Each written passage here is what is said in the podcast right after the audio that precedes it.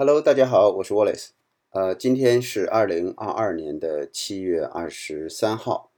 我们有一个学生，呃，他是整整个这个身体啊，他是过敏体质，没有办法打疫苗。那么在呃一两个月前呢，他还纠结，他签证已经下来了，申请的是这个马耳他大学的语言中心。跟大家说一下啊，现在确实目前来讲，可能只有马耳他大学语言中心的签证。是有保障的啊！大家如果说，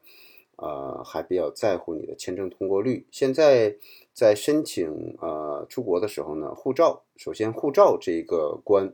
呃，现在来讲是你需要考虑的一个问题了，不是随随便便都给办的，所以呢，大家一定要心里有准备。那，嗯，你交了这个学费，拿了正式的录取，一通常而且是一个权威的学校啊，通常才会给办。那么这个女士呢，呃全身过敏，所以在国内就打不了疫苗啊，各种疫苗都打不了。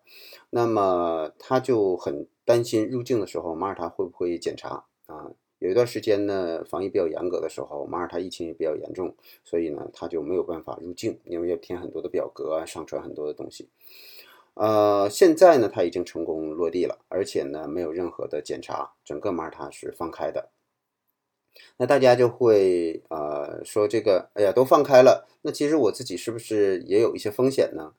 呃，这个一定是自己要注意的，因为马耳他放开了之后呢，它并不是说完全不管，